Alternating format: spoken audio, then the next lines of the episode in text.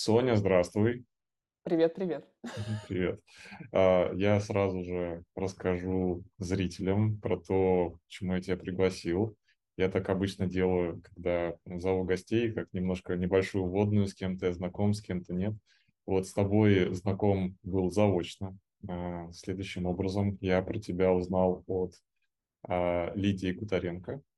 Вот, э, вы как раз, когда я приглашал Лидию на интервью, вы вели курс для преподавателей а, йоги.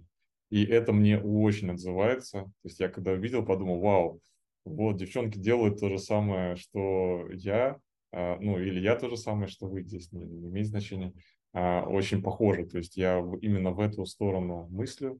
То есть у меня весь проект направлен на то, как помогать а, преподавателям, в том числе выходить в онлайн, развивать карьеру. И когда я смотрел а, вебинар с тобой, я сразу увидел у тебя петличку рода вот здесь, которая у тебя сейчас. Я подумал, все, это э, свои люди, э, значит, хорошо шарят в онлайне. А, потом я немножко больше про тебя узнавал, а, узнал, что у тебя есть разные курсы, у тебя есть курс по английскому, а, ты ведешь онлайн-йогу. Я подумал, да, то есть это ровно человек, с которым я хочу пообщаться, чтобы узнать твою историю, а, как ты заходила в онлайн там, и так далее, и так далее, и так далее.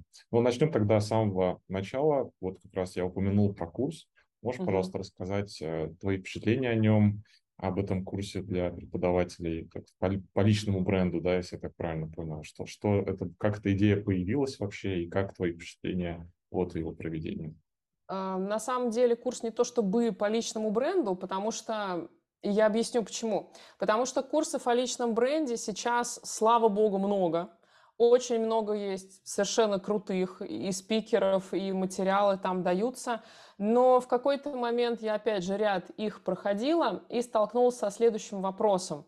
Все вот это понятно, как проявляться, там, свое уникальное ценностное предложение, предложить что-то миру. А дальше-то делать что? То есть никаких прикладных, как правило, шагов из серии готовой схемы. Вот я решила, чем я хочу заниматься, что я хочу нести в массы, какие у меня там принципы, которые я готова нести в массы, а через которые я не готова переступать. Но как такового готового решения пошагово, что делать, делай вот это, делай вот это, алгоритмично, оно отсутствует. Оно есть у маркетологов. Но, как правило, когда мир йоги сталкивается с миром маркетинга, там происходит непримиримая война. Потому что, когда мы смотрим, э, например, многие, не говорю, что все, многие очень раскрученные профили и серии йогические, а, профессионал внутри йога говорит, что вот эту фигню смотреть и продавать людям невозможно. Хотя с точки зрения маркетинга она безумно успешна, потому что она попадает в боли целевой аудитории, да, дает им какое-то решение проблемы. Может быть, это решение проблемы и не очень эффективно, но тем не менее э, по реакции общественности видно, что людям нравится. И тут, с другой стороны, есть ты, допустим, классный профессионал, который понимает, что вот эти там три упражнения для спины, которые делай три раза в день, и твоя спина не будет болеть, они либо не относятся к спине вообще, либо они э, предполагают под собой дополнительное диагностирование, потому что болит спина – это ни о чем. И то есть вот внутри тебя душный профессионал говорит, что я вот это вот так продавать не готов. Поэтому есть всегда два полярных мира – йоги, которые хотят продавать лишь бы что, и душные умные йоги, эксперты, специалисты, которые хотят продавать действительно хорошие какие-то вещи. Но, как правило, эти вещи достаточно сложны для понимания, а, или, скажем так, требуется некоторое время для того, чтобы их понять. Поэтому нужно эти два мира как-то помирить.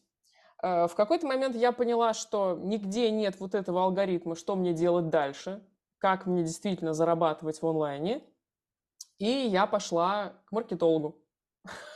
Мне попался, да. Ну, скажем так, это не то чтобы маркетолог, это сейчас как модно шутить про наставник наставников, но она очень давно, эта девушка, работает в онлайне, и у нее такой принцип, что я не хочу давать вам просто маркетинг. Моя задача научить конкретно вот вас, какие вы инструменты можете для себя использовать, чтобы, скажем так, не предавать себя, но тем не менее успешно вести онлайн-бизнес.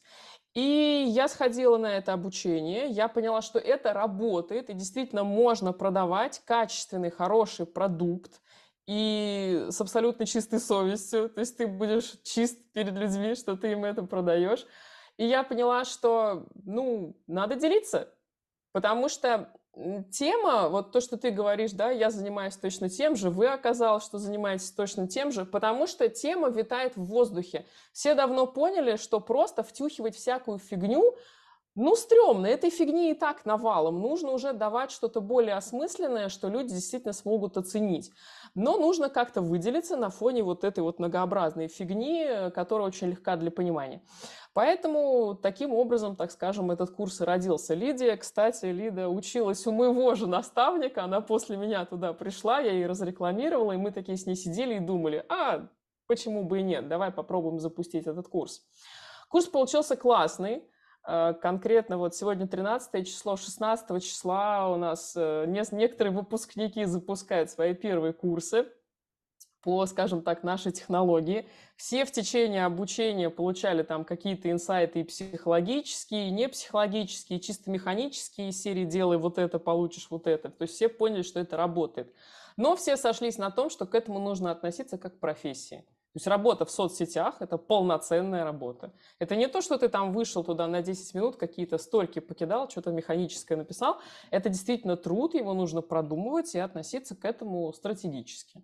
Вот, поэтому курс прошел, сейчас мы с Лидой обдумываем, э, в каком виде он будет существовать дальше, когда конкретно будет происходить, допустим, следующий поток и что мы уже будем предлагать. Потому что работа в соцсетях – это история такая, что сегодня это работает – через два месяца уже не работает. Нужно держать руку на пульсе и просто одно и то же, постоянно продавать один и тот же материал, рассказывать об одном и том же уже не актуально. Такие дела. Да, абсолютно согласен насчет актуальности.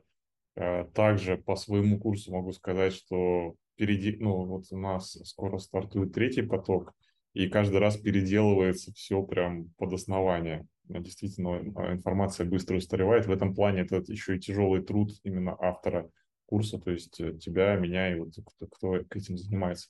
А можешь раскрыть, пожалуйста, чуть больше вот тему, ты упомянула про, скажем так, а, корректность, про чистоту совести, вот это вот все. В, чем, в чем конфликты, собственно, у преподавателей йоги? А, вот продажа как таковая воспринимается преподавателем йоги как нечто черное такое, ну, то есть, что вот как бы есть даже такая культура, да, как из Востока пошла, что йога должна быть за пожертвование, да, как в плане, как и такое не, нечто религиозное, да, то есть в храмах тоже везде вот это пожертвование, пожертвование, и йога тоже, значит, вот, вот есть некий такой гуру, он дает йогу, и ему вот э, пожертвования дают. И, по-моему, оттуда вот это все, мне кажется, пошло. Как ты это понимаешь? Ну, во-первых, может быть и оттуда. С другой стороны, нужно понимать, что если мы читаем э, всякие труды о бытие вот всех этих гуру, то есть это люди были оторваны от социума.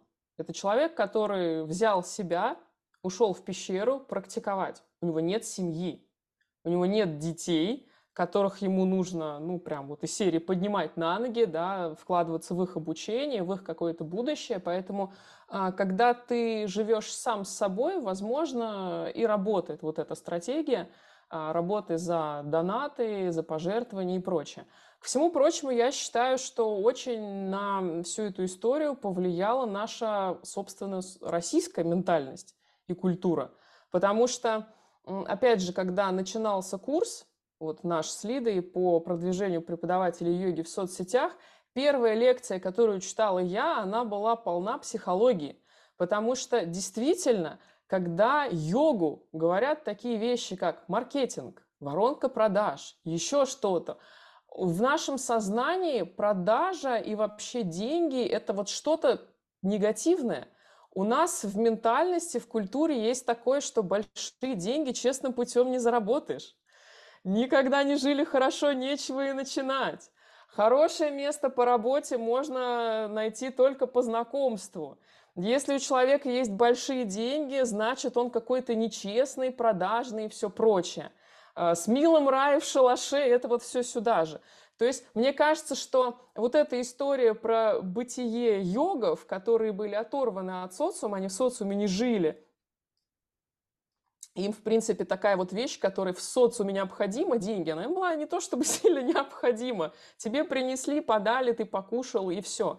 А, помноженное на нашу собственную культурную ментальность и отрицание того, что богатство может быть хорошим, привело к тому, что а, у нас все йоги, ну большинство, так скажем, сейчас я, я очень рада, что сейчас мы отходим от этого, говорят о том, что деньги это фу, Человек должен быть высокодуховным и продвигать йогу просто потому, что у него есть такие вот внутренние а, какие-то посылы от собственной совести.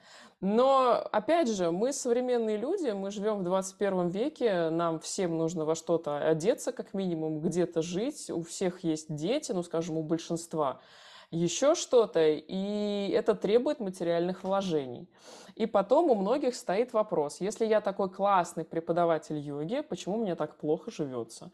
И, собственно, здесь мы и упираемся в тему денег, что Э, многие, опять же, думая о том, что деньги это плохо, это какой-то негатив, они считают о том, что продавать свои услуги это тоже негатив. Потому что, опять же, в нашем сознании еще есть, что ты пойдешь на рынок. Вот многие у нас не любят рынки. Я, кстати, рынки обожаю. Сейчас объясню, почему. И тебе со всех сторон кричат там, подходи, налетай. Но рынок это же такая игра, по сути.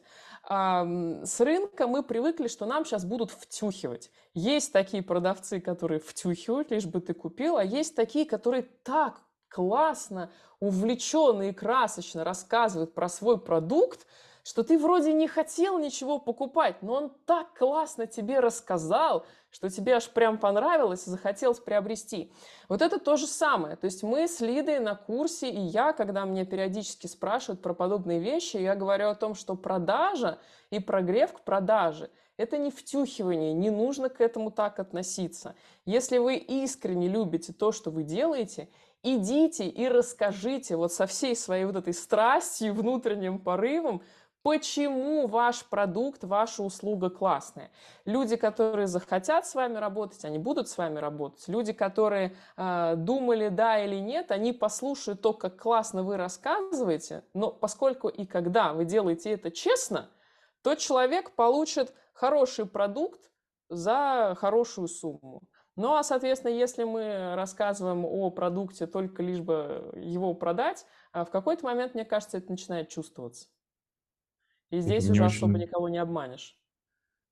да, очень отзывается то, что ты сказала и про рынок. Действительно, а, во-первых, все преподаватели йоги, которые нас слушают, рекомендуем вам сходить на рынок за овощами и фруктами в следующий раз. И действительно, я прекрасно понимаю, о чем ты говоришь. И а, вообще, когда продают красиво, это а, всегда а, такое какое-то увлекательное шоу даже в каком-то смысле. Вот я, знаешь, понимаю, о чем ты говоришь, когда мы видим, э, тот же Инстаграм открываем, да, там, ну, листаем ленту, и вдруг видим, ага, вот кто-то из наших коллег, там, коллег, может быть, учителей, начал продавать, там, делает какой-то прогрев, и мы сразу видим, вот. И да, действительно срабатывает такое немножко вот э, до сих пор даже там, я не знаю, ну, у меня, наверное, в какой-то степени тоже и срабатывает такое, как будто бы что-то неправильное сейчас происходит. Вот сейчас что-то тут, что это он продает. Но если это делается качественно, а, красиво, иногда это делается вообще как шоу какое-то. Да, за этим приятно наблюдать, мне кажется. То есть на самом деле работает профессионал, и можно просто смотреть и учиться. Естественно, тут мы за скобками оставляем качество продукта, мы это не всегда возможно проверить, мы не всегда знаем то, что продается красиво, насколько это качественный продукт в, в итоге. Но сами по себе продажи, то есть они могут быть и этичными, и красивыми, да, правильно я тебя понимаю? Да, и я именно за то, чтобы они такими и были. Если вы не умеете это делать, то нужно пойти и обучиться.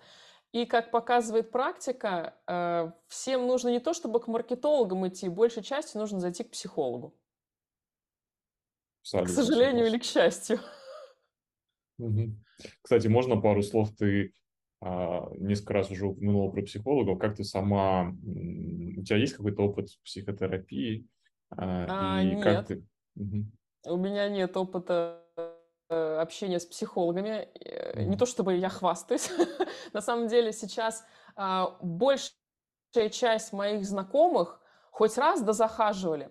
Поэтому, когда вот я считаю, что это классно, что у нас вот сейчас вот эти шоры условности спали, и мы нормально относимся к тому, что если есть какая, какое-то неразрешимое противоречие, нужно дойти к специалисту и попробовать это решить, чтобы это противоречие перестало мешать себе жить. С другой стороны, когда вокруг вот очень много друзей, знакомых пошли по психологам, я, честно говоря, сидел и думал, может быть, мне тоже надо, я просто не в курсе. Но э, у меня был курс психологии в университете, достаточно обширный, и вообще я такая очень склонная к рефлексии, к самокопанию, к отслеживанию каких-то вот вещей внутри себя, смотреть, как они на меня влияют и проводить эксперименты. И ко всему прочему, мне самостоятельно пришлось очень крепко с собой поработать, когда у меня родились дети. Потому что я поняла, что если я какие-то вещи в себе не порешаю, мои дети будут продолжать решать мои проблемы, а не свои.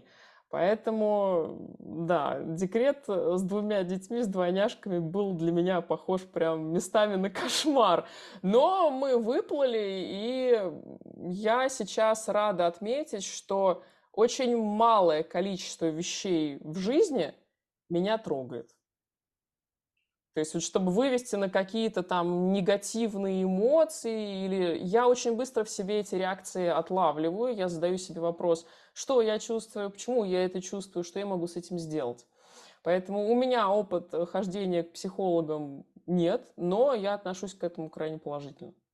А какой инструментарий ты использовал, чтобы к этому прийти? То есть э, это какая-то саморефлексия, какие-то книжки или это йога-практика? Что дало тебе вот этот такую силу? Я думаю, что все вместе.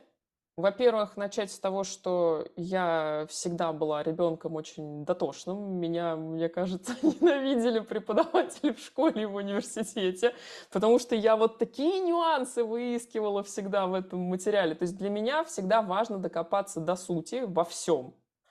Пока я не пойму, я буду задавать вопросы другим людям, себе. Если мне что-то непонятно, я пойду искать литературу. То есть, в принципе, у меня такой характер. А, во-вторых, у меня был курс э, психологии и педагогики, возрастной и невозрастной в университете. То есть у меня классическое педагогическое образование. И в отличие от многих там, других преподавателей по образованию, я не просто прослушала этот курс, я реально училась.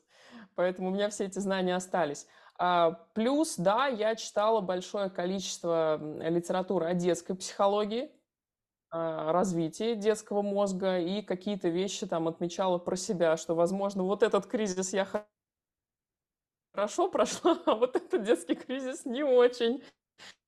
Почему я могла пройти его не очень? Конечно же, там многие вопросы нужно отправлять себя в детство и там все эти моменты решать. А, плюс ко всему, семейная моя жизнь, мой муж э, очень отличается от меня по темпераменту, и в какой-то момент я вот поняла, что беситься от другого человека, потому что он не совпадает с тобой там, по скорости выполнения каких-то вещей, это неконструктивно. И, соответственно, я понимаю, либо вы будете постоянно ссориться, и придется, наверное, разводиться, либо страдать, либо что-то с этим делать. Соответственно, я тоже начала себя притормаживать, анализировать, выводить его на разговор. Мужчинам очень тяжело говорить о некоторых вещах, как-то не принято. Но, тем не менее, все это дало определенную базу. И, соответственно, когда я пришла в йогу окончательно, и встретила там такие инструментарии, как те же самые бандхи, дришти, уджаи, которые помогают нам фокусировать внимание на каких-то объектах, я смогла направить свое внимание вовнутрь, и мне кажется, все эти инструменты в целом дали такую реакцию.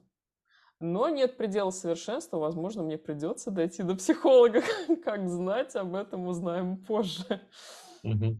А в этом плане ты можешь какую-то рекомендацию дать нашим зрителям? То есть помимо практики йоги, с которой, наверное, многие знакомы, это может быть какие-то книги, курсы, что-то можно, что-то можно сделать, чтобы прийти к, скажем, твоему уровню такой выдержки и баланса и в отношениях а, с детьми подрастающими уже. У тебя уже они а, довольно взрослые, и с, там, в браке, если есть какие-то э, шероховатости. То есть, я так понимаю, именно чисто практика йоги это не решить, и что-то нужно еще, э, что-то можно порекомендовать? Я, честно говоря, думаю, что любая физическая нагрузка, с нее можно начать. Я думаю, что это может стать хорошим пластом, хорошим основанием для развития вот этих вот метанавыков, навыков отслеживания собственных реакций. Но при одном условии – а, потому что любую практику йоги на ковре, как и любое действие в спортзале, там катание на велосипеде, бег, можно делать чисто механически, не находясь внутри себя, условно. Ну, то есть, э, я думаю, что многие сейчас, вот кто будет слушать, да, они поймут, когда ты занимаешься там на коврике, и ты такой, блин, у меня пыль под диваном. Ну, вот по любое твое вним- внимание было направлено не вовнутрь себя, даже не вовнутрь себя с точки зрения, о боже, что я чувствую в этот момент. Нет, просто отслеживать движение и реакцию собственного тела на движение. Почему я говорю, что в любой физкультуре, в любой нагрузке все можно сделать то же самое? Потому что а, в этом году я вернулась к работе с весами. По сути, это фитнес-работа. То есть у меня вот разборная штанга дома лежит. И я не могу сказать, что это неосознанно. Если ты включаешь голову и отмечаешь маршрут движения, как отзываются твои мышцы, как отзывается твой мозг. Например, вот в фитнесе говорят, что нужно доработать мышцу до отказа. И в какой-то момент ты понимаешь, что мышца, в принципе, еще может, но мозг такой, пошли пожрем ну, сколько можно уже, давай бросим это. И ты понимаешь, что это не тело, это мозг, он себя саботирует, а тело-то как раз еще может. А, те же самые, вот у меня муж ходит боксом заниматься, да вы попробуйте сказать, что бокс это неосознанный какой-то спорт. Если ты не находишься там внутри себя, ты получишь просто прямой по лицу или еще чего похлеще. Поэтому я считаю, что любая физическая нагрузка – если вы отслеживаете собственное состояние, собственные эмоции и собственные какие-то мысли внутренние, где находятся ваши вообще мысли, может стать хорошим основанием для того, чтобы отслеживать собственные психологические реакции. Это прям как эксперимент над собственным телом и над собственным сознанием. Потому что э, проще всего современному западному человеку сконцентрироваться на физике. Почему мы, собственно, и практику йоги начинаем обычно с асан, а не то, чтобы сразу сесть, медитировать там и дышать всякие дыхательные вещи? Потому что нам нужно научиться концентрироваться на чем-то. На теле это сделать проще всего. Мне кажется, что во всех этих психологических вещах нужно начинать с себя. Бесполезно прочитать огромное количество даже самой классной литературы, если мы не умеем за собой следить. Поэтому мое мнение, сначала прости господи, осознанная физическая нагрузка, чтобы быть там в моменте, в самом хорошем смысле этого выражения, быть внутри себя, пока вы это делаете. Потом сверху на это накладывать уже какую-то литературу, какие-то курсы. Иначе вы эту информацию возьмете из курсов, из литературы, но применять ее не сможете. Поэтому нравится бокс на бокс, нравятся лыжи на лыжи, сноуборд, сноуборд, что угодно, но не просто механически, а именно вот быть там и отслеживать себя. А остальное Слушай, все в этом, в этом плане, если вот взять, допустим, твою работу со штангой, а, штангой. А, а штанга тоже была. И со штангой тоже. То есть правильно понимаю, что ты а, то есть, э, скорее бы всего, делаешь это без музыки и сосредоточенно. А, скажем так, когда ставится техника, да. Угу. То есть я покупала курс у фитнес-тренера для того, чтобы поставить технику. И я поняла, что технику как раз надо было ставить. То есть вот то, что я делала раньше, у меня был какой-то опыт физнагрузки, то есть я в йогу пришла из зала, потому что зал казался скучным. Ну, как бы прикольно, но скучновато. Вот. Я поняла, что э, мышцы-то у меня вывозят, потому что я такая девочка достаточно сильная, я занимаюсь с весами периодически, но технику нужно было доделывать. Поэтому да, когда ставится техника, то же самое и с бегом, то есть этим летом я вернулась в бег, пока ставится техника, не надо отвлекаться. А потом уже все зависит от вас. Ну, то есть, если внимание позволяет, как в йоге у нас есть, да, держишь какую-то сложную форму, ты же ее не по привычке держишь, у тебя там вот эти многократные точечки внимания, которые нужно отслеживать. И когда твое внимание достаточно развито для того, чтобы за всеми этими вещами следить одновременно, значит и с той же самой штангой, бегом и чем угодно ты можешь уже там на фоне себе что-то включать, чтобы мозг свой а, немножечко ну, сместить фокус внимания, потому что в какой-то момент мозгу нужно отвлечься. Он начинает думать вот эти вот вещи про пыль под шкафом, про аппетит, пойдем там съедим пироженку, и его нужно научить отключать. Кому-то музыка мешает, кому-то помогает, мне кажется, здесь очень индивидуально. Но когда я ставила технику, да, никакого вот этого сопровождения фонового у меня не было, оно мне мешало. Хорошо. Я просто сегодня сам иду вечером в зал. Я так, также миксую, я очень много занимаюсь йогой, даже, если честно, больше, чем бы мне хотелось. Иногда, а, ну, в силу профессии, ну, надо навести занятия. И угу. не всегда возможно вести только голосом. А, и сегодня иду чисто для души а, в фитнес-зал вечером, поэтому слушаю внимательно.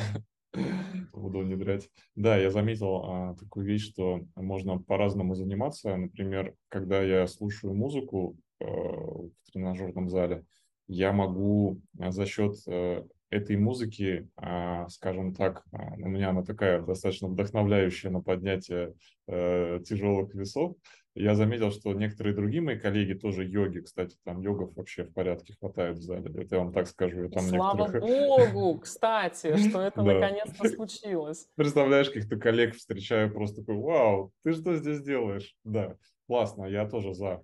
А, и я заметил, что есть вот ряд, ну, сейчас беру преподавателей йоги, я не беру всех, ряд преподавателей йоги, которые занимаются вот с музыкой, и как я часто предпочитаю – а некоторые, знаешь, в такой прям полной осознанности, никакой музыки, там вот они вот э, четко сосредоточены именно на движениях. Я просто, вот для меня больше подходит именно с музыкой, потому что она меня так заряжает, у меня такое э, просыпается такая, ох, такая энергичность. Вот, а когда я без музыки, я как будто немножко чуть-чуть вялый, чуть-чуть. Вот что ты можешь сказать по этому поводу? Ну, мне кажется, тут очень сильно зависит от эмоционального строя. То есть, в принципе, есть люди, которых музыка заряжает. Честно скажу, у меня музыка играет дома постоянно. Вот постоянно. Я постоянно хожу, пою. У меня музыкальное образование за плечами. У меня муж звукорежиссер по образованию. То есть у нас такая, да, семья достаточно музыкальная. У меня у детей там постоянно, а, знаешь, от какой-то современной попсы прям до Black Sabbath играет у моих девятилетних детей, и они прям прутся. То есть у нас музыка дома звучит постоянно, я под нее убираюсь, я под нее там что-то другое могу делать. Мне прикольно. Но есть люди, которым просто это не нравится. А, про музыку тоже забавное наблюдение э, в какой-то момент, когда я отточила себе технику бега, я нашла для себя идеальную скорость, я себе составила плейлист с точки зрения размера вот ударов сильных долей чтобы именно в этот момент доделывать разгибание бедра и отталкиваться. Да, то есть я очень профессионально к этому подошла, поэтому темп не сбивается, музыка подобрана не просто для души, не просто, что она тебе нравится, а потому что у нее один и тот же темп. Это безумно удобно. Ну, то есть здесь, мне кажется, эм, зависит чисто от личного вкуса, чисто вкусовщина и, в принципе, своего отношения к музыке. Потому что кто-то прям не приемлет. Опять же, во мно... в некоторых фитнес-центрах, не во многих, но в некоторых, э, на фоне практики йоги звучит музыка. И всем нормально. А кто-то говорит, ой, фу-фу-фу, музыка на фоне практики йоги, это не йога, это мракобесие. Э, я веду офлайн классы э, в бойцовском зале. Да, то есть у нас ресепшн и э, с Я двух видел, у тебя, по-моему, где-то ролики были. Да, из двух сторон да, залы. Да. То есть у меня, вот пока у меня ребята лежат в шавасане, у меня с другого конца зала кто-то друг друга бьет. И это нормально. Ну, как бы есть, конечно, люди, которые там иногда подходят к тренерам перед шавасаной. Пожалуйста, чуть-чуть потише. Но большинству все равно. То есть мы умеем, в принципе, перестраивать свое внимание так, чтобы концентрироваться на на самом деле важных для себя вещах. Потому что, ну, шавасана – это же не просто полежать после тяжелой практики йоги. По сути, это медитация. Тебе задают точку внимания, и ты должен ее отслеживать. Если ты на фоне там на какие-то звуки другие отвлекаешься, окей, значит, я временно потерял свою точку внимания, я заметил это, я вернулся туда, куда меня просили вернуться. Поэтому это может быть хорошая тренировка концентрации внимания. Любое занятие под музыку, там, в каком-то шумном помещении и все прочее. То, что мы теряем нить, нить внимания, нормально. Но мне кажется, что это, наоборот, может развить определенные вот навыки отслеживания. Угу. Таково мое мнение. Хорошо, спасибо. Ты подробно отвечаешь, мне очень нравится. Мы прям разложили некоторые темы по полочкам, но пока ты рассказывал, у меня количество вопросов просто уже зашкаливает. Еще. Увеличится. Смотри, да, да, да. Ты вначале упомянула, я сейчас дословно не помню, но про то, что все-таки преподаватель йоги э, должен нормально зарабатывать, и это, э, может быть, я уже придумал, но, по-моему, такой тезис у тебя был, что, в общем, ну, вопрос заработка преподавателей очень актуален сейчас. И я даже, знаешь, проводил опрос а, в группе, в, теле, в своем телеграм-канале, а, сколько кто зарабатывает. Преподаватели йоги я разделил условно на две группы. Э, Москва и все остальные города. Вот, мы с тобой оба принадлежим ко всем остальным городам. А, и я заметил, что в Москве ну, дела плюс-минус неплохо обстоят, и по студиям, я имею в виду и в плане стоимости занятия для ученика, и в плане оплаты труда преподавателей. Вот. Но за пределами Москвы такое ощущение, что э, зарабатывать, просто работая в студиях, крайне сложно. я даже так скажу, что большинство людей отметили, что они зарабатывают не более 30 тысяч рублей. То есть это абсолютное большинство. В моем телеграм-канале это просто факт, можно посмотреть а, результаты опроса. А, соответственно, есть такое ощущение, что вот этот вот самый выход в онлайн, да, мы с тобой оба работаем в онлайне, а, так или иначе. Я имею в виду не только, то есть ты ведешь, я так понимаю, классы, ты сказала, да, а, и вживую, и онлайн. У тебя есть и курсы, и у меня тоже э, есть и онлайн, и курсы. Можешь прокомментировать, действительно ли это ну, практически такой уже мейнстримный, что называется, путь, если преподаватель не в Москве, и он хочет э, зарабатывать, ну, скажем так, больше 100-150 тысяч рублей в месяц, а, ну, больше 100 обозначено, то, скорее всего, ему придется а, заниматься а, тем самым маркетингом в социальных сетях и, скорее всего, что-то делать в онлайне. Вопрос относительный. С одной стороны, да, с другой стороны, нет. Э, я имею в виду, что как мы можем, в принципе, у преподавателя йоги повысить его заработок? То есть либо брать больше количество уроков, но в какой-то момент мы упремся в, том, в то, что всего 24 часа в сутки, неплохо бы еще спать, кушать, отдыхать. Ну, то есть э, количество свободных часов в день, которые мы можем потратить на ведение классов, оно конечно. Следующий момент, мы можем повышать стоимость своих занятий, да? Но опять же, для кого-то это повышение стоимости будет адекватно, кто-то продолжит ходить по более высокому чеку, а для кого-то это будет слишком дорого, автоматически кто-то отвалится. Соответственно, все вот эти самые базовые варианты поднять себе зарплату, то есть увеличить количество рабочих часов, либо поднять ценник, в конечном итоге они тоже конечны.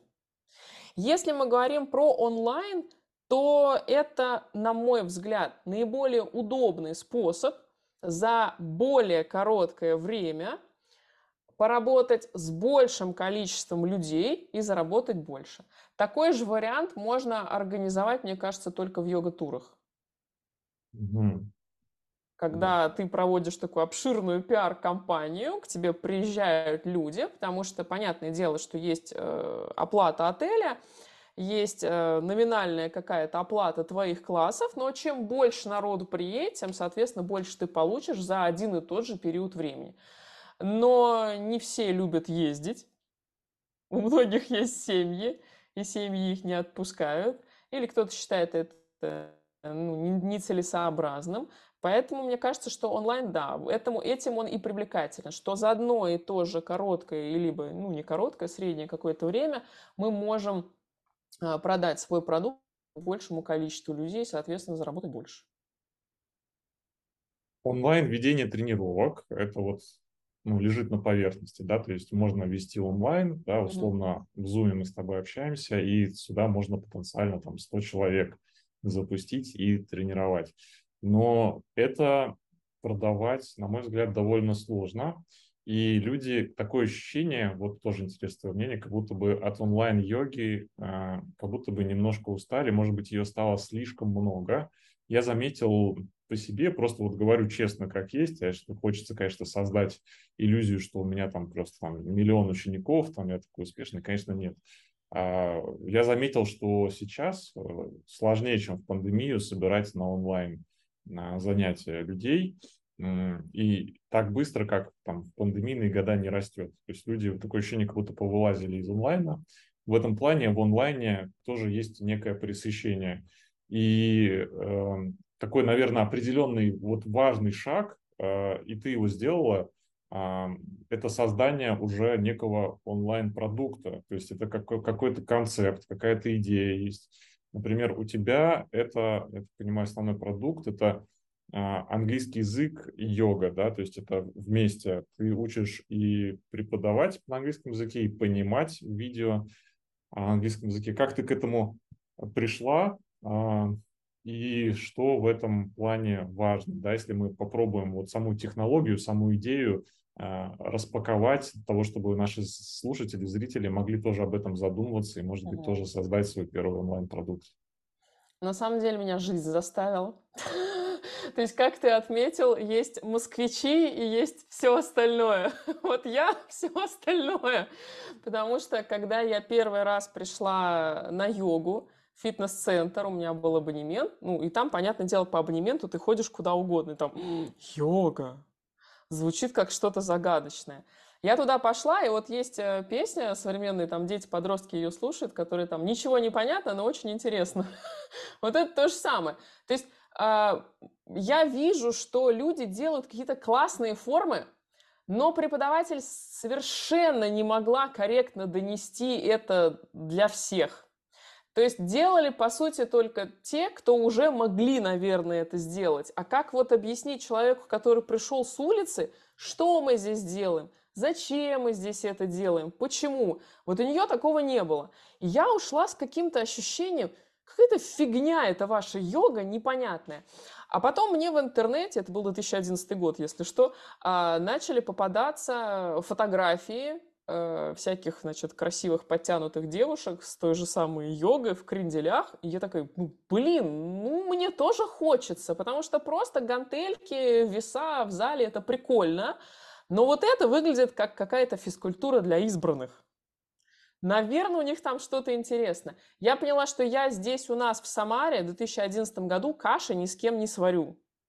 Потому что вот фитнес-центр, в который я ходила, он был достаточно большой. То есть не какой-то там последний, не шарашкина контора, а там нормально тоже не могут объяснить. Только из серии «Посмотри на меня, делай как я». Поэтому я полезла в интернет и поскольку у меня английский это мой основной иностранный, я тогда столкнулась э, с еще старым сайтом Yoga Journal. Он тогда был абсолютно не попсовый. Там было огромное количество обучающей информации. И что самое главное, э, там были бесплатные марафоны. И марафоны были действительно годные. То есть там была email рассылка, ты вписывал свой адрес, и тебе там на протяжении 21 день, там либо 14, 2-3 недели приходила рассылка на почту, где было видео, обучающее по каким-то там разным вариантам работы, и инструктора прямо объясняли, Ножку здесь сгибаем для этого, настолько-то сгибаем, почувствуйте, что у вас тут это включилось, то включилось. И я такая, так вот же, блин, нормальная йога, вот могут объяснять. И получилось так, что я училась по американцам. По американцам и по англичанам. Это только потом, в 2015 году, в 2015 я увидела в Инстаграме Игоря Пантюшева. Я такая, ну, наконец-то нормальную йогу в Россию подвезли. Надо ехать учиться. То есть я училась не по российским инструкторам. Поэтому для меня все вот эти вот понятия в русском языке, анатомические, физиологические, с точки зрения йоги, мне пришлось их, собственно, на русский-то переводить, чтобы понять. И я поняла, что вот там на английском с точки зрения именно развития практики йоги, развития именно практики асан идет быстрее, чем у нас. Потому что у наши пока переведут, или даже не переведут, многие труды не переводятся на русский, а, пройдет большое количество времени. Это, например, сейчас я а, работаю в индивидуальном порядке с Ксенией Шацкой, то есть я с ней работаю с точки зрения английского языка для анатомии и физиологии. И она говорит о том же. То есть она там что-то интересное прочитала, рассказала о Габкину Сергею Николаевичу, и он объяснил, что там на самом деле на английском все это было давно написано, ну, там, допустим, год назад. Пока наши переведут, тут пройдет еще время. Поэтому я поняла, что нужно держаться за англоговорящих инструкторов. У них там какое-то вот это обновление в виде практики выходит быстрее. Соответственно, я держала руку на пульсе, периодически что-то переводила коллегам, друзьям просто, практикам йоги, когда у меня они спрашивают, что он там говорит, что-то интересное, наверное. Потом я ездила в Москву на семинар Дэвида Робсона, аштангист, да, он тоже же на английском разговаривает, он канадец. И мне все было понятно, и все супер круто, еще понятнее, чем на русском. Ну и, соответственно, когда э, в 2020 году все сели по домам, пандемию. А, я уже преподавала онлайн, потому что у меня были ребята из-за границы, которые хотели со мной заниматься. И в один прекрасный день одна из учениц, она жила тогда в Дубае, она меня спросила, слушай, а можно я подключу подружку? Только подружка у меня на английском разговаривает. Ну, для тебя же это вроде не проблема. И я такая думаю, ну, с одной стороны не проблема, с другой стороны надо пойти повспоминать. какая там вообще лексика есть. Потому что разговаривать на английском, знать эти термины, разговаривать на русском, вести на русском йогу вести йогу на английском, это вообще три разные вещи. Ну, соответственно, я пошла, повспоминала, Первый час вот этой йоги на английском, боже, я вспотела. Вспотела не от физической практики йоги, да, от волнения, не забыть все эти слова. Ты их вроде все знаешь, но приходится все равно как-то из чертог разума поднимать. И, соответственно, когда класс закончился, я потом тоже ученице пишу, я говорю, ты говорю, дай мне обратную связь, она там вообще все поняла. И там так хвалили мой английский, и она все поняла. Давай еще приводить друзей. И я поняла, вот она моя золотая жила. Ну, потому что адекватно. А, иностранцы, у них другой порядок цен в своих странах на индивидуальные занятия. Соответственно, если я понимаю, я понимала, что я могу назвать им российскую цену, а, и я буду максимально честна. С другой стороны, у меня есть какая-то жилка бизнесмена тоже внутри меня, и я понимаю, ну зачем я буду заниматься демпингом? Я пойду посмотрю, сколько у них стоит в интернете. Я прям гуглила. Средняя цена за индивидуальный класс в такой-то, такой-то стране. И я выставляла им их цены. Чуть-чуть пониже потому что это онлайн. Никто не отказывался. Все занимались, все было шикарно, пока все сидели вот на карантине, потом все сказали мне спасибо, они вышли там обратно к своим инструкторам, вообще никаких обид, никаких проблем. Но я поняла, что это очень рабочая тема. Ну и, соответственно, какая-то идея вот этого курса родилась, а в 22 году, когда все, ну, многие пошли в эмиграцию, я поняла, что ждать больше нельзя, и это было даже не с точки зрения ведения бизнеса, я поняла, что людям это надо, и я могу это дать, и кто я такая, чтобы не дать это. Поэтому родился этот курс. Чтобы облегчить людям, ну, по сути, их переезды. Чтобы угу. они могли также вести практику йоги, оставаться в сообществе, расширять э, свою какую-то клиентскую базу. Э, понимать других людей, и для многих это стало прям определяющим фактором.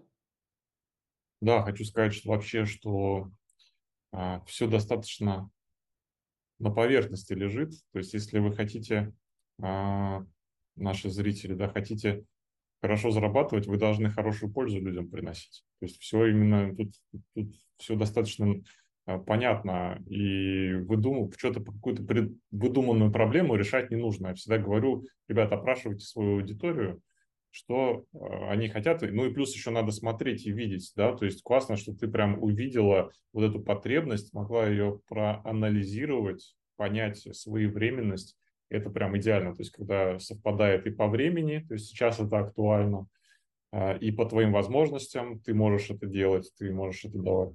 Круто. Слушай, а как мы можем э, людям, нашим зрителям подсказать их направить, вот если не английский язык, то что это может быть, например, да, если кто-то тоже хочет, может быть, свой курс создать, да, у нас, у нас смотрят продолжающие преподаватели, которые уже много всего знают.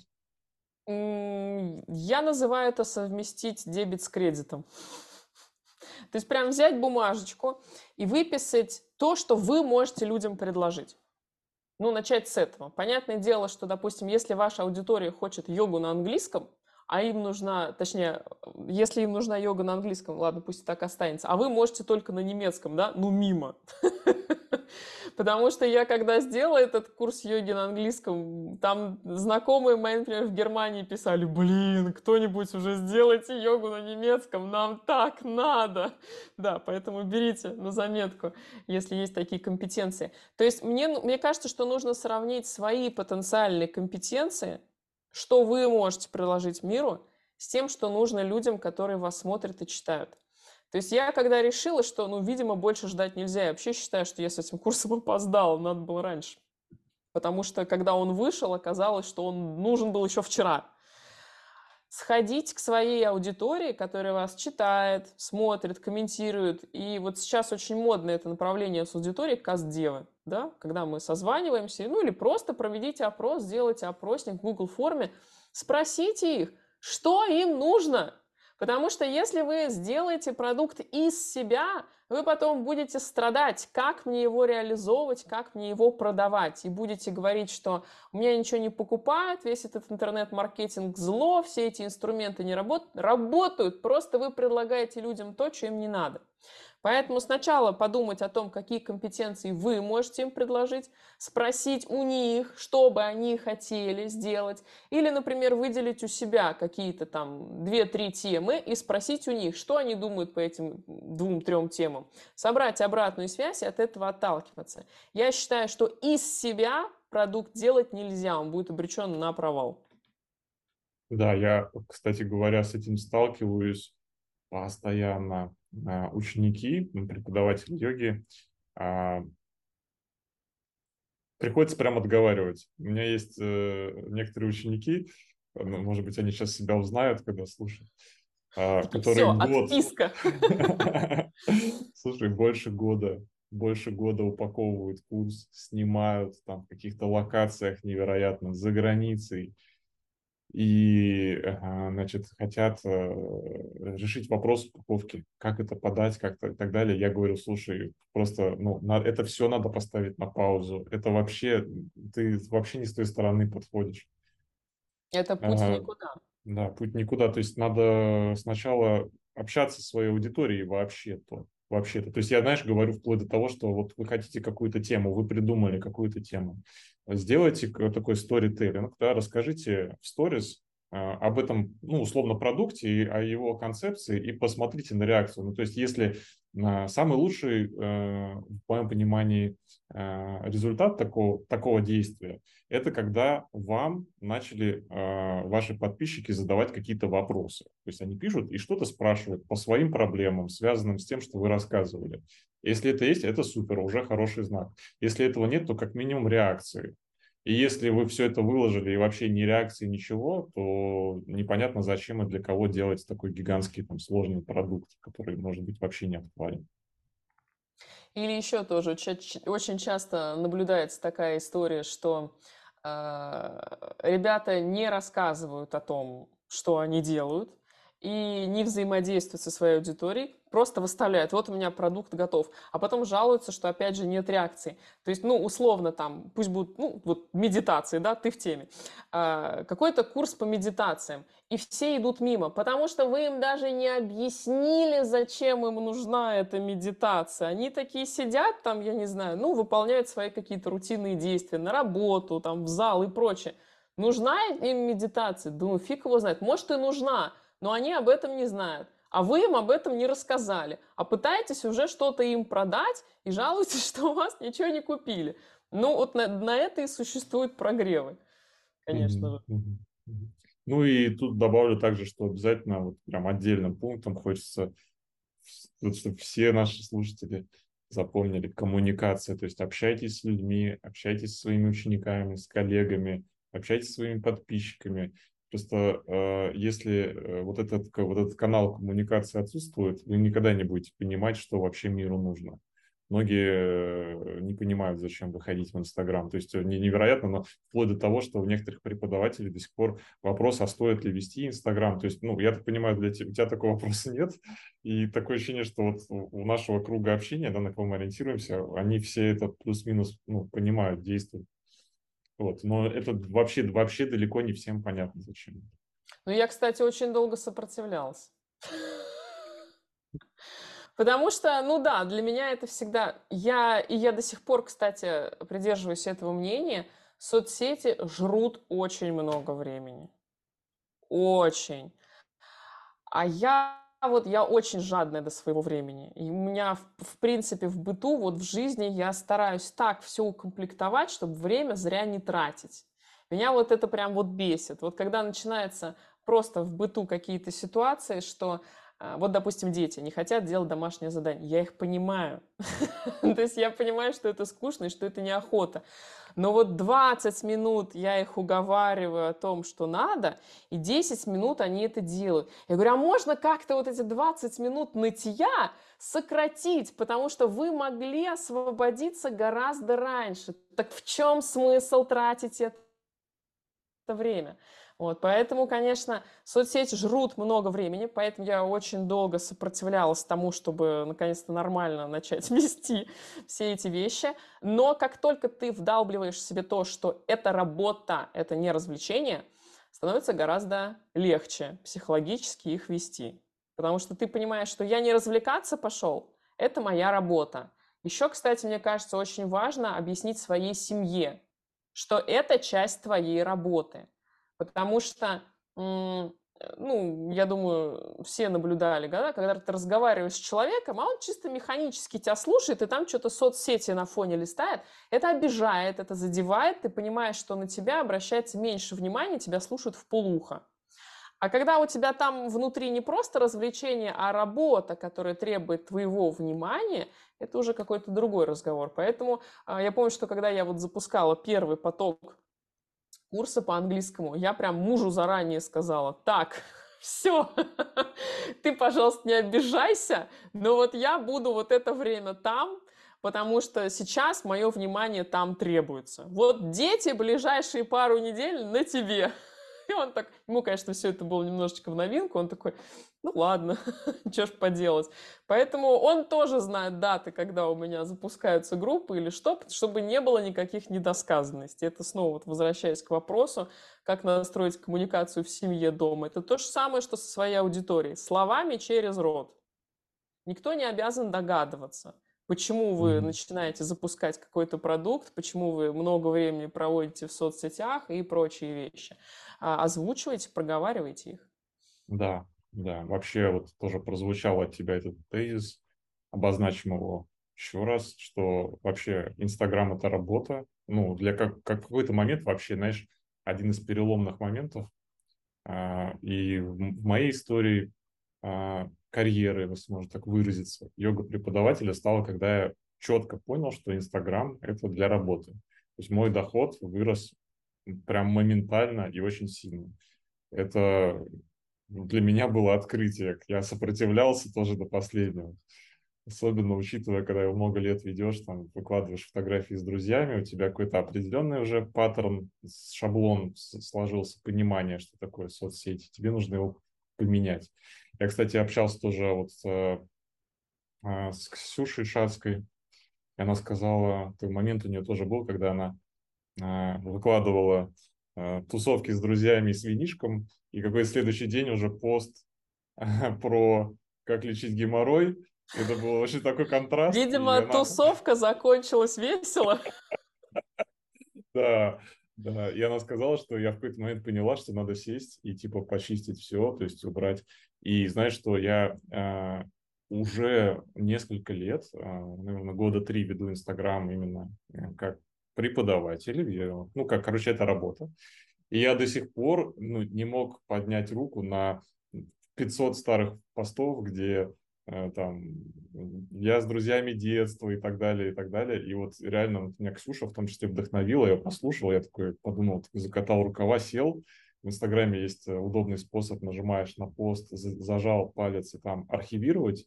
И тоже, знаешь, вот я такой считаю себя таким уже умным, просветленным, но я понимаю, что мне еще работать и работать над моим Инстаграмом. И вот одну из вещей, которую я сделал, я собрался, я понял, что да, это моя работа, и здесь некоторые вещи уже неуместны, уже все, я просто заархивировал всю свою, скажем так, там, личную жизнь, она никуда не делась. Если мне захочется порефлексировать, поностальгировать, я открою архив, посмотрю всю эту ленту. Вот, но я понял, что пришло время это просто убрать. Это неудобно и для подписчиков, и в конце концов это честно. Все знают, что это здесь я на работе. Вот, поэтому такая рекомендация нашим зрителям тоже посмотрите, может быть, э, как-то пересмотреть взаимодействие с Инстаграмом. Кстати, ты вот ведешь прям очень, ну, создает впечатление, вот четко понимаешь, зачем и что там происходит. Скажи, пожалуйста, у тебя есть какой-то контент-план, как это называют, или а, как, какие методики ты используешь, чтобы твой Инстаграм выглядел профессионально в 2023 году? На самом деле, э, четкого контент-плана у меня нет. Так сложилось. Я называю это творческий хаос. Потому что я несколько раз пробовала создавать вот этот фиксированный контент-план, и я понимаю, что вот в какой-то момент среди людей, которые меня читают, возникает какой-то вопрос, и вот он сейчас актуален. Он не ждет следующего месяца. Мне сейчас про это нужно рассказать. Поэтому что-то там приходится отодвигать, что-то приходится втиснуть. Или тут, хоп, случилось там какое-то озарение, опять же, по работе с какой-то асаной. Это не может ждать, пока я этим горю. Нужно сразу, значит, э, все это записать, все это рассказать. Поэтому как такового контент-плана у меня нет.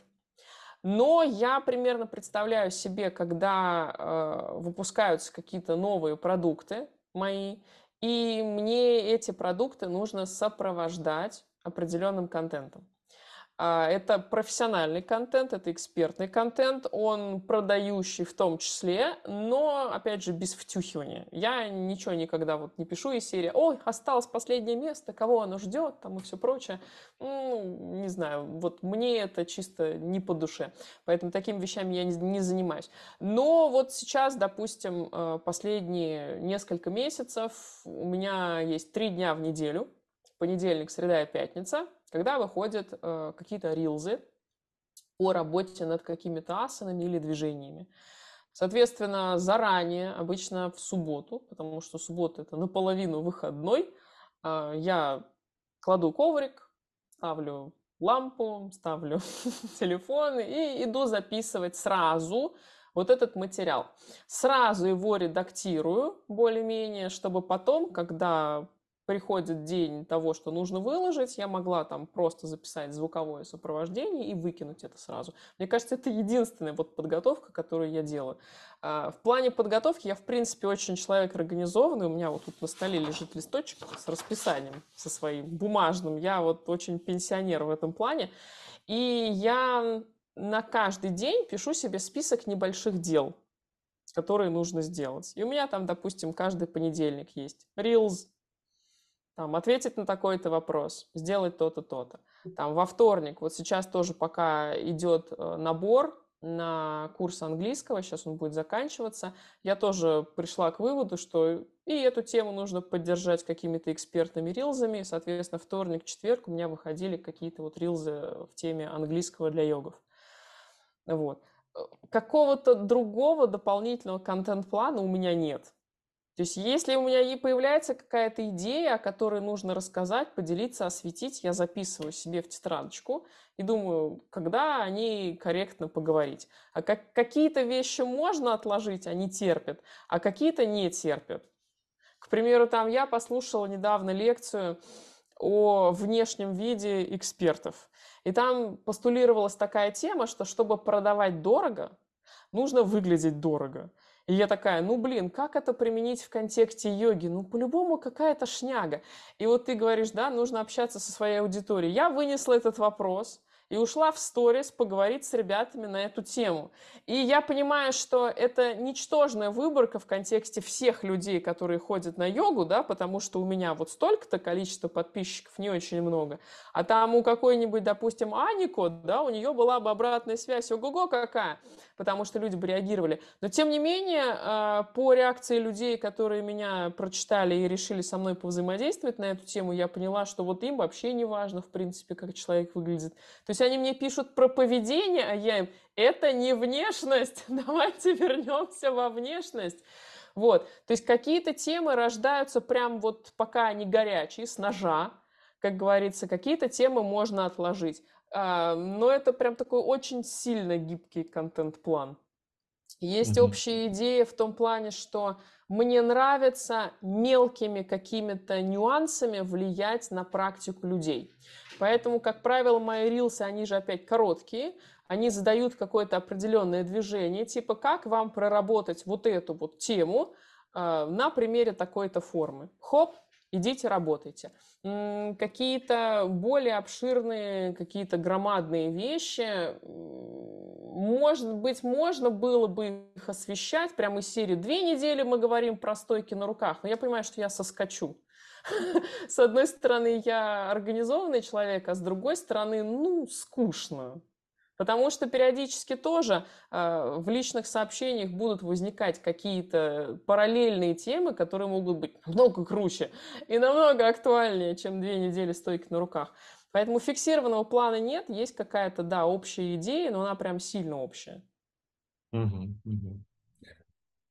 Да, слушай, тут интересно по поводу выглядеть дорого. Я читал э, твой, твои сторис, э, тема классная. Я обожаю, когда интересные темы выносятся на обсуждение с подписчиками. Это здорово. Действительно, это сложно, мне кажется, применимо, знаешь, в каком смысле? Э, ведь преподаватель йоги, да и любой там ну, условно эксперт в Инстаграме, он же уже на, на свою личность собрал аудиторию. Я тогда представляю продукт, знаешь, как условно там, я там на себя фантазирую, там у меня какой-нибудь курс появляется там за 500 тысяч рублей, я такой в дорогом пиджаке. Ну, это же смешно просто. Мне кажется, мне кажется, аудитория посмотрит такая, подумает, так, ну все, это уже, это уже диагноз Да, Дима скурвился. Да, поэтому, э, кстати, у Анико тоже хотел две вещи сказать про нее. А, вот я у нее тоже спрашивал по поводу Инстаграм, это работа. Она, я у нее спрашивал, сколько часов ты можешь провести. Она говорит, до 8 часов в день. И я понимаю, что да, ну, это really, это так и есть, когда ты целую кучу сториз делаешь, это может занять целый день. Это работа, правда. Вот и по поводу, как выглядит, тоже, кстати, с ней общались. Вот она говорит, ну, несмотря на то, что хорошо зарабатывает, э, там прямо, наверное, очень даже солидно, а, а не, не, не тратит там деньги на дорогую одежду. Прям про, про это тоже проговорили. Вообще тема интересная. Вот реально, я как должен выглядеть себе... преподаватель йоги. Э, да, я перед отпуском пошла, купила себе свитер. Ну, мне просто надо было купить свитер. Ну, вот есть иногда такое состояние, вроде что-то не надо, но что-то хочется. Не знаю, как у мальчиков и девочек бывает. И я пошла и купила себе свитер. И он такой классный, такой мягкий, но я вот стояла и думала, черт побери, я себе в жизни такого дорогого свитера раньше не покупала. И с одной стороны, он вроде классный, а с другой стороны, ты думаешь, ну вот ты эти же самые деньги могла потратить на что-то другое. Купила в итоге, купила, думаю, ладно, могу себе позволить. Но это забавно. У меня была ситуация в прошлом году, я купила себе iPhone. До этого у меня, э, собственно, были аппараты Xiaomi, и я вообще не вижу смысла, честно, в этом айфоне, пока я не вдолбила себе, что Инстаграм — это работа. Ну а картинка с айфона, там же программное обеспечение, обеспечение Инстаграма айфона не лучше настроено, поэтому качество не теряется. Поэтому, несмотря на то, что там даже топовые э, Xiaomi смартфоны дают классную картинку, в Инстаграме все сожрется. Поэтому я тоже, знаешь, стояла такая в магазине, думаю, ну этот iPhone, ну красная цена тридцатка. Ну правда, ну он не стоит столько денег. Это была покупка дорогая, э, единственная в моей жизни, которая не принесла мне удовольствия. Вот вообще никакого. Я так плевалась на этот iPhone. Муж у меня смеялся, что у него было ощущение, что первые пару дней я его сейчас швырну об стенку.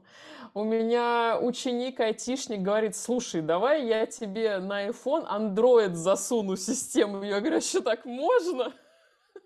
Вот. Спустя год, э, ну, как бы есть он и есть.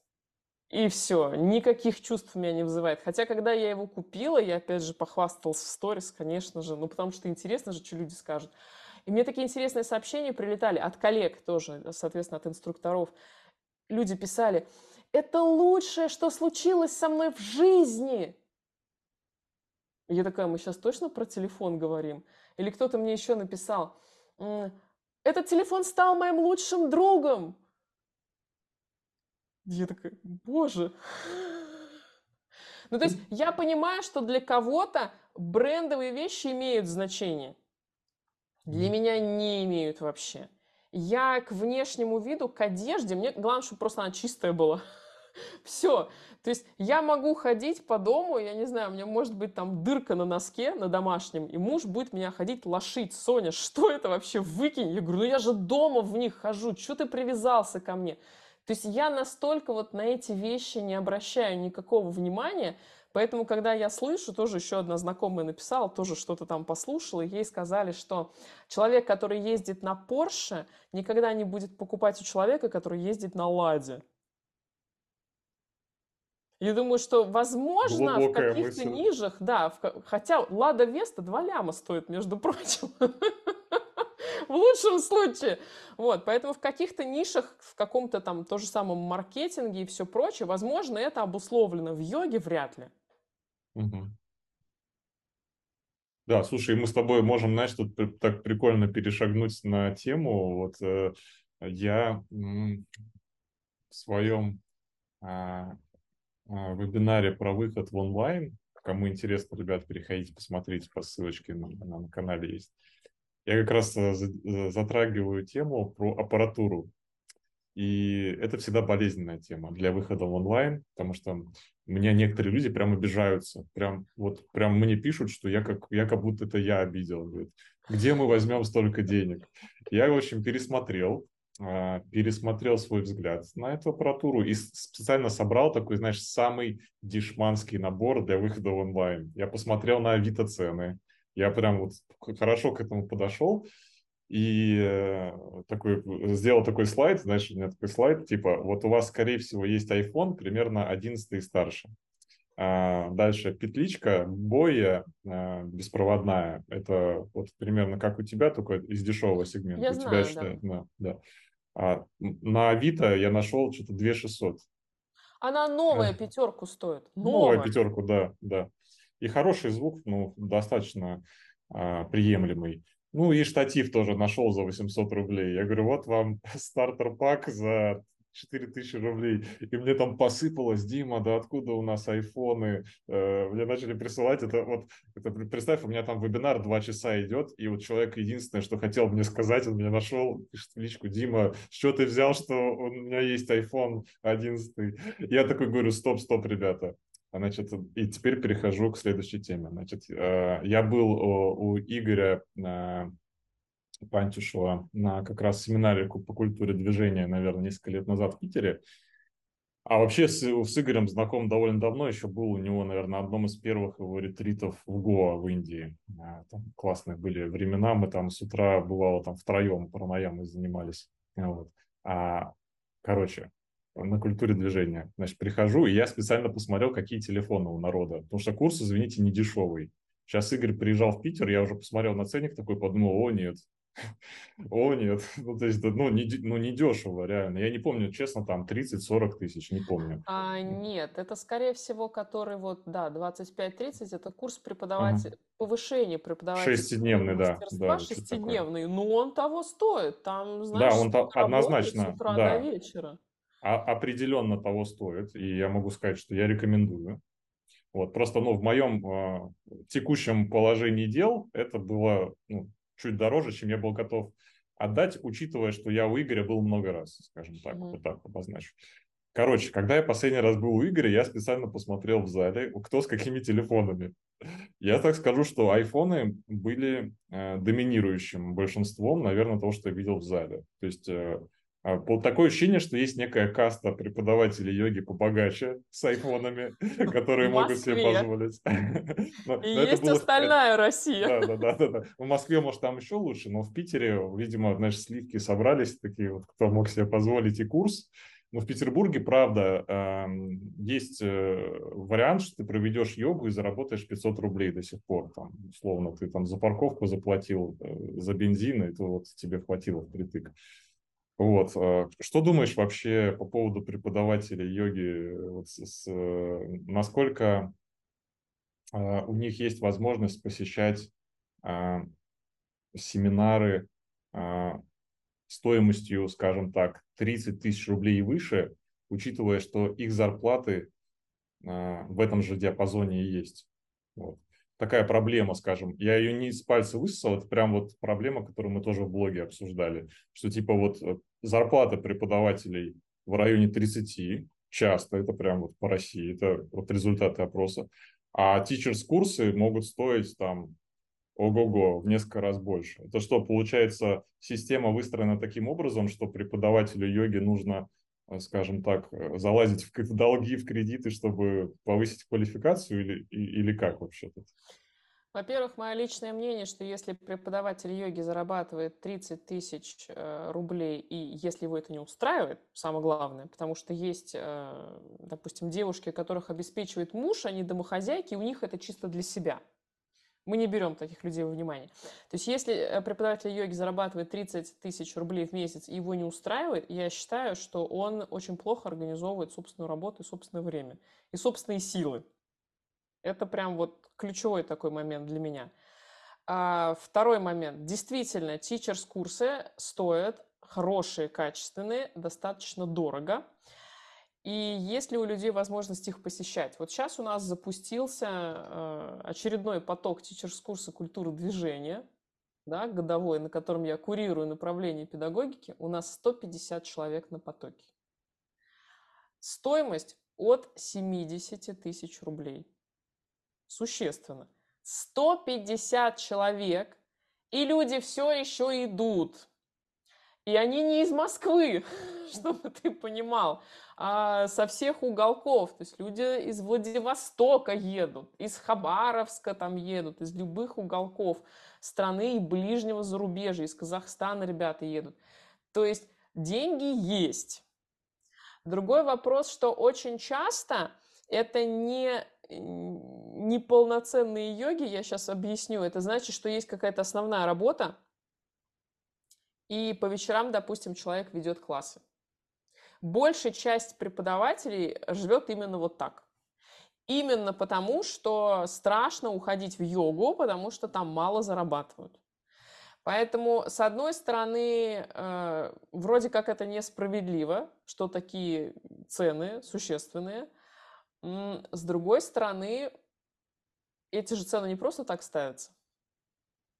То есть мы, э, хотя есть такие ситуации, но очень часто высокая цена стоит за очень хорошим содержанием. То есть, ну, всегда будут люди, которым дорого. Всегда. Это нормально. Какой бы ценник мы ни поставили. То есть у меня, например, вот на сайте подключена система оплаты долями.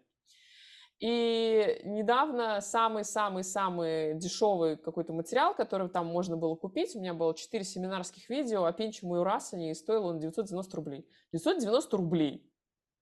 Были люди, которые оплачивали его долями. О, ничего себе, долями можно еще да. и меньше тысячи рублей, да? Да, как выяснилось. С одной стороны, я понимаю, что, ну, всякое в жизни бывает. Ну, правда. С другой стороны, есть еще вот и так. То есть всегда есть люди, которым будет дорого. Им будет дорого либо фактически по кошельку, либо психологически.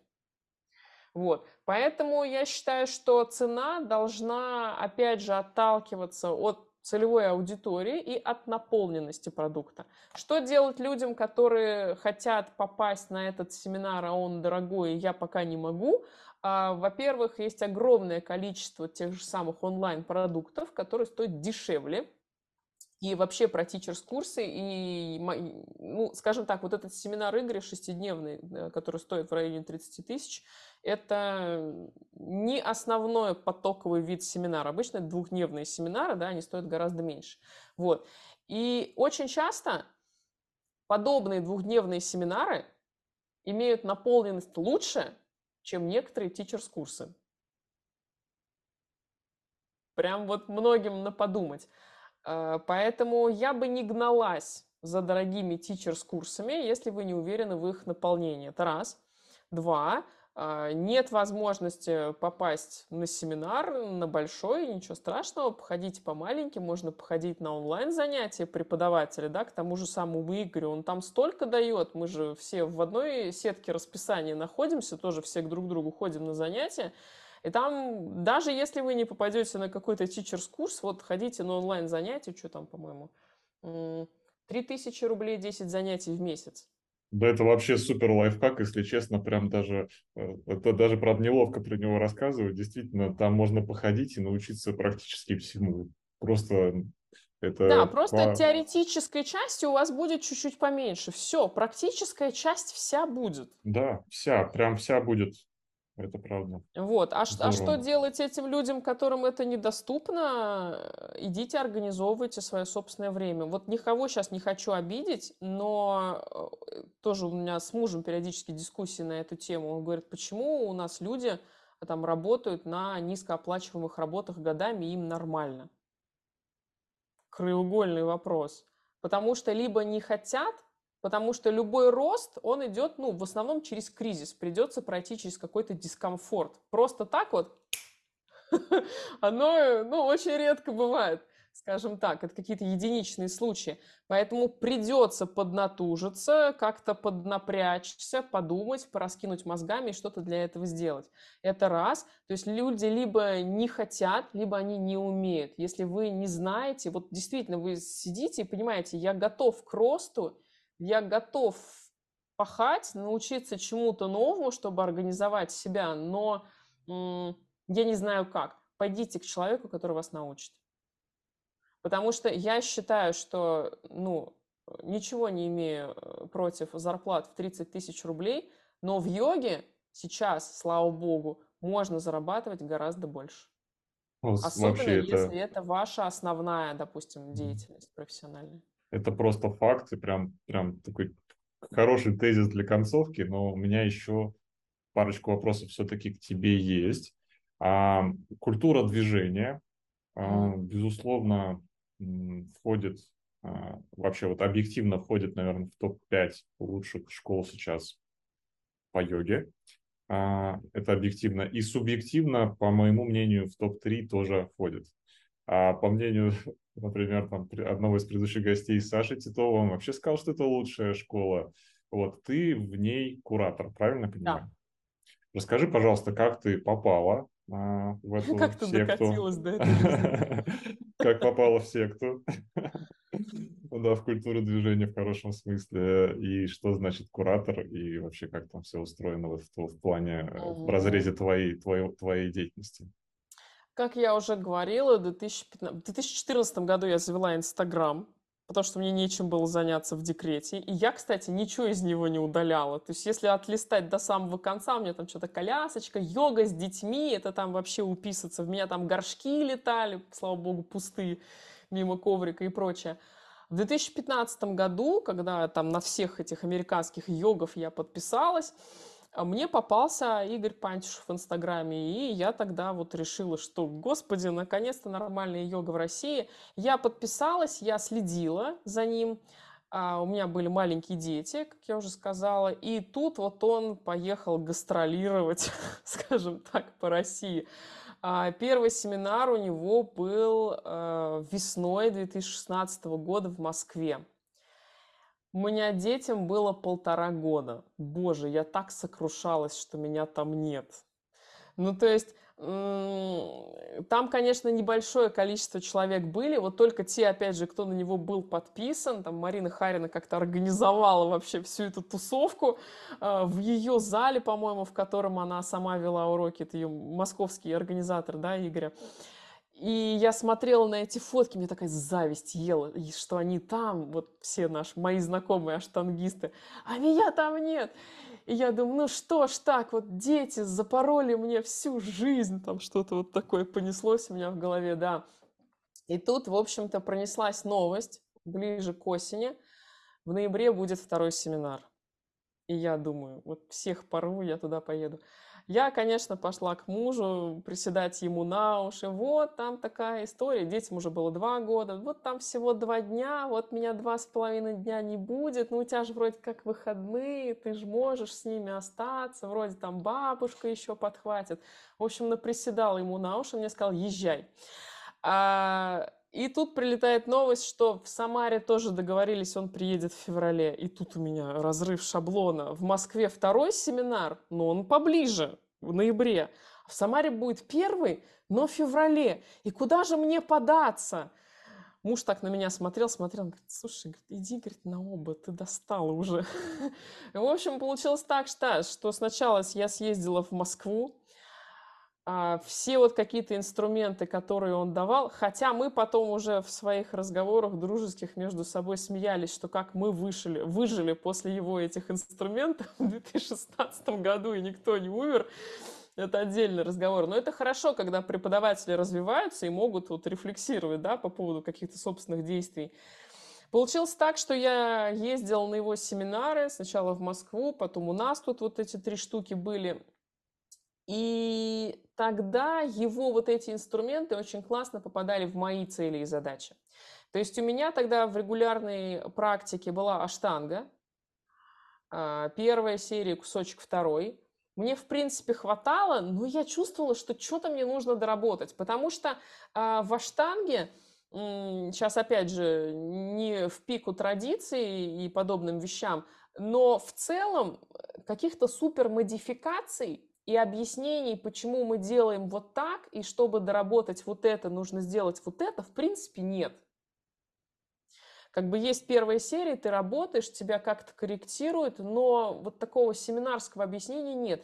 И мне тогда вот инструменты Игоря очень классно зашли в практику. Я начала добавлять эти вещи к себе в практику вне аштанги. Я увидела, как выросла в качестве практика аштанги на этом фоне. И я была на вот этом его семинаре шестидневном. Тогда, правда, я была не в Питере, я была в Казани. У нас тут как-то поближе, чем до Питера ехать. И после этого я ушла в собственной практике в протоколы культуры движения.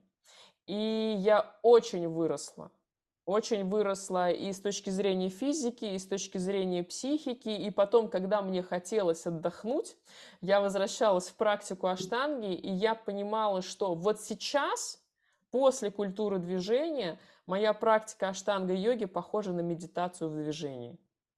Мне не приходится задумываться, где какие усилия мне нужно добавить, чтобы доделать какую-то форму. Поэтому я, скажем так, уже ушла в культуру движения, я уже вела практики по методу культуры движения. Ну, то есть ты берешь какие-то основополагающие факторы и строишь на основе их классы. Ну и, соответственно, в 2020 году, когда все, все сели по домам, а, честно говоря, в конце 19 мы уже, уже с мужем прикидывали автотрип до Новосибирска. Он со своими целями, я со своими. И тут случается карантин, и Игорь начал вести онлайн-классы. И мы, конечно же, толпой туда повалили, потому что, во-первых, э, времени больше свободного, ты сидишь дома, все залы закрыты, тебе некуда ехать, ходить. Я свои классы тоже вела онлайн в Зуме, э, ходила к нему. И вся эта замечательная практика легла, анонсировали выход курса, и у меня очень так, знаешь, тоже на фоне было много дел, у меня дети должны были в первый класс идти, я тут дом строила, заработала на йоге на английском, для практики, да, с, с иностранцами. Строился дом на даче, и нужно было и ремонт тоже у детей делать перед школой. Ну, что-то как-то все вот навалилось. Я понимала, что я вот, ну, либо я умру и все это сделаю, либо я это не сделаю. Но опять же, а, было ощущение, что на первый поток пошли все свои, всех, кого мы знали, скажем, близкое дружеское окружение, и я понимала, что вот эту тусовку, в кавычках, да, я пропустить не могу. Я буду жалеть всю жизнь, если я ее пропущу. И я, конечно же, вписалась. Тоже всех дома предупредила, что это будет адовый год, но давайте мы вместе как-нибудь проживем это. Было непросто, курс очень насыщенный, несмотря на то, что курс оптимизируется каждый год, а, насыщение огромное. То есть у нас там же и практика, и биомеханика, и методология, и метанавыки, и анатомия, физиология, и философия. Много очень вещей, которые требуют твоего внимания. И просто когда, скажем так, э, выдавали в конце сертификаты, в конце уже обучения, то есть мы сдавали экзамены, выдавали сертификаты, и Игорь меня просто спросил, что... Точнее, он меня поставил перед фактом. Я хочу видеть тебя на следующем потоке в качестве куратора. Для меня это было признание, в том числе. То есть, с одной стороны, как бы ты не знаешь, что это такое, куратор, да, ну, ну ладно, что-то что забавное. С другой стороны, тоже признание каких-то, видимо, собственных заслуг, то есть, ну, не за красивые глаза же, да, берут в подобные проекты, а потому что ты можешь этому проекту что-то дать. Вот. В каком виде я там существую, мы все кураторы помогаем студентам, то есть есть студенческие чаты, мы отвечаем на какие-то социальные вопросы, на бытовые вопросы, и в том числе на специализированные вопросы. То есть у нас есть куратор по направлению анатомии и физиологии, да, куратор по направлению методологии. Вот. Я курирую направление педагогики, то есть мы обучаем людей, как обучать людей. Потому что просто показать и сказать «делай вот так» некорректно. Потому что приходят очень разные люди, на практике а, с разными пропорциями, с разными э, физическими какими-то возможностями. И просто сказать, ну, пусть он там вошкается, делает что-нибудь сам, а вось у него получится. Это непрофессионально. Соответственно, вот на педагогике я помогаю обучать людей, обучать людей. А в каком формате это происходит? Это вот ты сказала, есть чаты, это вы просто переписываетесь или какие-то вебинары? Нет, нет, студенческий чат – это отдельная система, он функционирует э, все обучение, там решаются все вопросы вообще. А конкретно в педагогика у нас есть несколько лекционных занятий, и в основном это практические занятия, когда студенты ведут коротенькие 7-минутные практики по определенным критериям. То есть там условно должны прозвучать корректные инструкции, а, демонстрация в определенной степени, потому что постоянно демонстрировать и оттуда говорить – это прикольно, но ты никого не поправишь. Ну, то есть, понятно, что в какой-то момент придется выйти с коврика и пойти людей корректировать.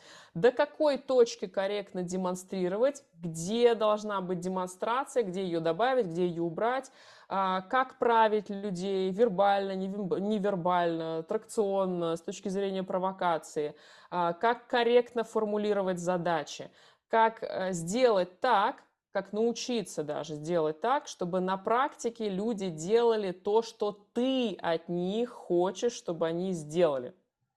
И это все в формате онлайн занятий в Zoom. Угу, угу, угу. Здорово. Слушай, я правильно понимаю, что э, куратор – это работа, то есть это не на да. добровольных началах, и есть какая-то зарплата у вас? Есть. Угу, хорошо, классно. Давно ты занимаешься? Сколько Чем? уже куратор? Куратор, сколько ты Куратор, а, у нас сейчас запустился четвертый поток, получается, два года учебных уже были, вот угу. начался третий. Как тебе нагрузка? То есть э, не было мысли когда-то, что все, ты устала уже? Есть такой косяк, говорят, вот есть знаменитая фраза, найдите работу себе по душе и не будете работать ни один день. С одной стороны это так, а с другой стороны, когда ты работаешь э, именно в той теме, которой ты горишь, угу. очень легко перегореть. Да. Да. Но я про себя могу сказать, что я такой человек из серии слабоумие отвага. Я вот, если я горю, я буду это делать. С другой стороны, я научилась себя тормозить. А, есть определенная, условно, сезонность тоже на курсе. То есть вот сейчас э, начался новый поток, вопросы педагогики пока не всплывают, потому что там пока все студенты в шоке, сложно, большой объем информации, много вопросов по всем темам, но они пока такие, знаешь, а, не прицельные, а вот, вот такие вот. Вот, вот, вот, вот все надо охватить. Поэтому мое участие в начале курса, оно минимально, и оно больше направлено на общение со студентами, чем на решение каких-то предметных вопросов. С середины курса и до конца будет определенное уплотнение. Понятное дело, что чем ближе к концу курса, тем больше задач мне придется решать, потому что в среднем где-то три раза в неделю мы встречаемся, у нас созвоны 3-4 часа. И приходится корректировать свое расписание под э, эти вещи. Но опять же, поскольку я умею договариваться словами через рот, я могу ученикам своим сказать, мы меняем расписание, потому что у меня студенты выходят на более плотное расписание. Я могу своей семье сказать, что вот здесь вы сами, вот тут вы с папой, вот тут вы с бабушкой, с дедушкой, вот тут вообще меня не трогайте. Я могу студентам сказать, допустим, если у меня там дети носятся вокруг, я могу им написать в чат, я сегодня без видео, у меня вокруг носятся голые женщины, давайте только со звуком. Да, ну то есть понятное дело, что это требует э, больших сил. Но для меня это все в итоге скатывается в вопрос приоритетов. Если я хочу свои силы потратить здесь, мне нужно где-то в другом смысле разгрузиться. Да. И я сознательно не беру никакие новые проекты, не запускаю никакие свои курсы обучения, когда у меня очень плотная работа на культуре движения. В прошлом году это совпало с летом, июнь-июль, было очень удачно. А, ученики поехали по отпускам, у меня освобождалось время, и поэтому все, в общем-то, прошло достаточно беззаботно. В этом году моя работа начнется, в общем-то, с января, тоже по, по весну. Я думаю, прорвемся. Слушай, а, Сонь, ну я посмотрел на список вопросов, и половина из того, что хотел спросить, ты уже ответила а, по ходу нашего диалога, а остальную половину я уже спросил. Поэтому мне очень все понравилось. Я воодушевлен нашей беседой. Тебя интересно слушать. А, ты замечательный собеседник. Спасибо. А, тебе желаю, чтобы по-прежнему хватало на всю силу, чтобы ты продолжала нас э, сообщество профессиональное йогов э, вдохновлять своим примером. Спасибо. Очень приятно поговорить о своей работе. Когда тебе не будут говорить там, ладно, это так все понятно, или, ой, я ничего в этом не, не понимаю, давай потом. А когда говоришь с человеком, который в теме, так очень, очень приятно вспомнить, что у меня действительно классная работа, я классное дело делаю, мы вообще все молодцы. Поэтому я думаю, что а, этот вопрос, тем не менее, не рассматривался, но я вот чуть-чуть обозначу. Мне кажется, что э, йогам очень важно иметь адекватное профессиональное сообщество. Именно вот для этого. Абсолютно. Очень важно. Очень. И я надеюсь, что и мой подкаст в этом деле немножко э, эту миссию будет подкреплять. И вот то, что ты делаешь, а, и все будем расти профессионально, а, будем изучать английский язык. А, кстати, да, ссылочки все приложу на твои проекты. Это интервью уже, скорее всего, выйдет уже после старта твоего потока, но на очередной поток по английскому языку, ребята, уже вас приглашаю. Заходите, изучайте. Соня делает круто. И также вас приглашаю подписаться на мой телеграм-канал, и социальные сети, и на YouTube, и где подкаст вы хотите слушать, на Яндекс Музыке и так далее. Все ссылки в описании. Всем спасибо за внимание и пока. Пока-пока.